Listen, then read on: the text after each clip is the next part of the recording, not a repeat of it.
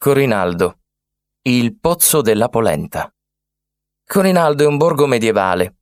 È detto il paese dei matti, ma è anche la città natale di una bambina che diventerà Santa Maria Goretti.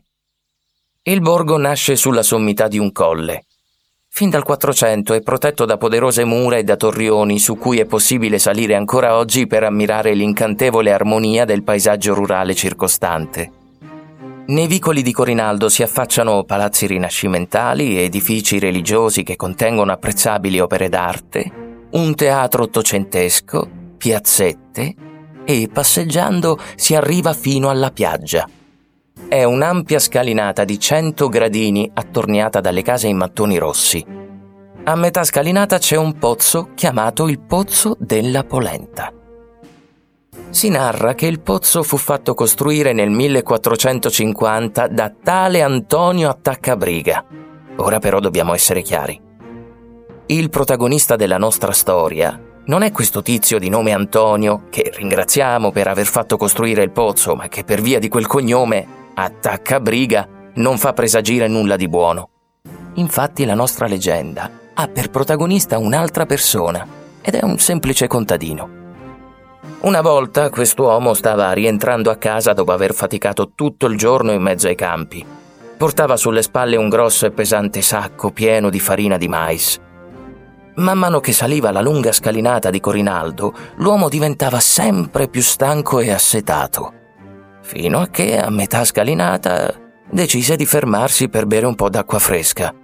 Il contadino poggiò il sacco lungo il bordo del pozzo Stava quasi per bagnarsi le labbra quando disgraziatamente con un gomito urtò il sacco.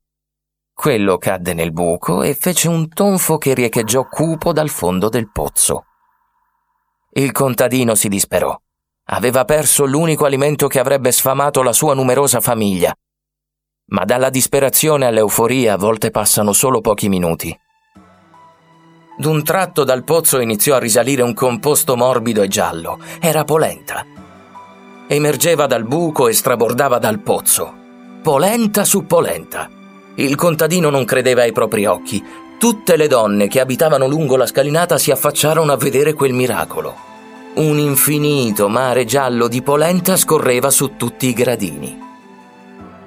Non solo il contadino poté sfamare la propria famiglia, ma grazie al magico pozzo della polenta, tutti gli abitanti di Corinaldo ebbero di che mangiare e in abbondanza per giorni e giorni. Ogni anno i corinaldesi organizzano la Contesa del Pozzo, una rievocazione storica in costume d'epoca, con dame, cavalieri, saltimbanchi, fattucchiere, artigiani e sbandieratori.